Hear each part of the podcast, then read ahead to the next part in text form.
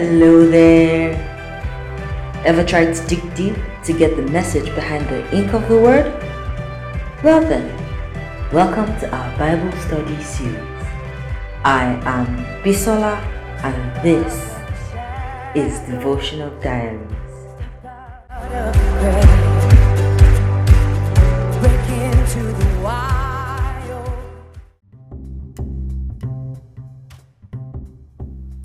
Hello, family. It's your favorite study buddy here again on Devotional Diaries podcast.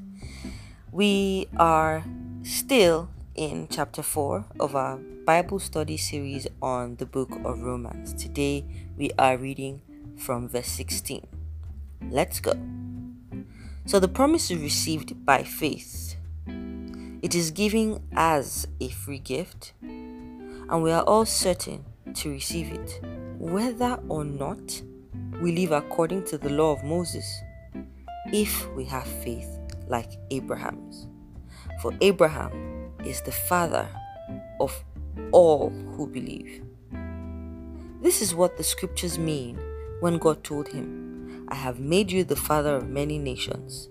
This happened because Abraham believed in the God who brings the dead back to life and who creates new things out of nothing. Let's stop here briefly. What do you see? What do you understand from what we have just read? The promise is received by faith. The promise of salvation. The promise of a relationship with God again. The promise of acceptance by God is received not because we have obeyed, not because we have earned to be able to come to God again, to be accepted by God, but because we have faith.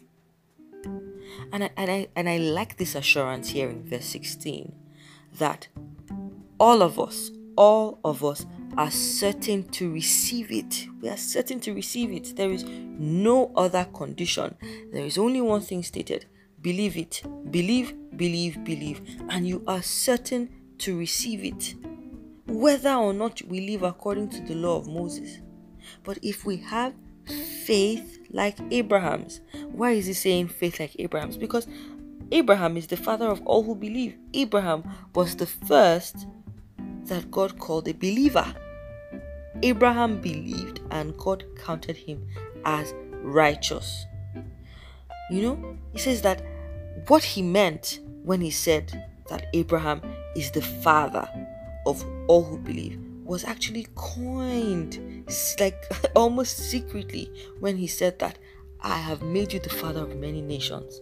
So I'm sure Abraham didn't even understand when God told him that I have made you the father of many nations. Of course, he must have looked at it in a literal manner. But truly, don't we see here that Abraham is truly the father of many nations? I am Nigerian, but because I believe, Abraham is my father. So Abraham is a father of this nation as long as we believe. Those who believe are a nation, right? They are a part of a family, a part of uh, you know an identity, a nationality. However, when we receive Jesus, when we believe him, when we receive this promise, this gospel, Abraham is our father because just like him, we are believing and so we are equally counted as righteous. Moving on to verse 18. Even when there was no reason for hope, Abraham kept hoping, believing that he would become the father of many nations. For God had said to him, That's how many descendants, how many descendants you will have.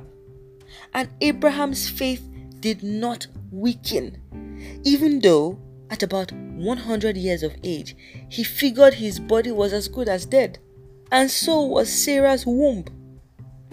Abraham never wavered in believing God's promise. In fact, his faith grew stronger, and in this, he brought glory to God. He was fully convinced that God is able to do whatever he promises. And because of Abraham's faith, God counted him as righteous. And when God counted him as righteous, It wasn't just for Abraham's benefit, it was recorded for our benefit too, assuring us that God will also count us as righteous if we believe in Him, the one who raised Jesus, our Lord, from the dead. He was handed over to die because of our sins, and He was raised to life to make us right with God. You know, so now that we have read from verse 18 to 25, this is simply the summary from what I understand. Abraham kept hoping. Abraham believed. He never wavered. His faith was strong. You know, verse 21 is the one that I hold on to the most. He was fully convinced that God is able to do whatever he promises. so, generally, because of this faith, he has been counted righteous. And because we also have faith, we are also counted as righteous. wow.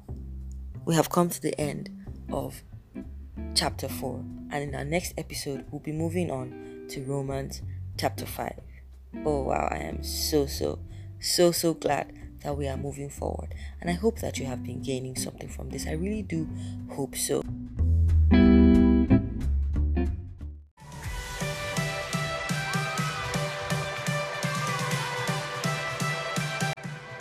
Thank you so much for tuning into this episode of our Bible study series. I sure do hope you are blessed by it. If you have any questions, feel free to reach out to me. And if you haven't done so already, make sure you subscribe to this show on any platform that you listen to podcasts and be kind to leave a comment or a five star rating if you feel so inclined. See you next time. Bye.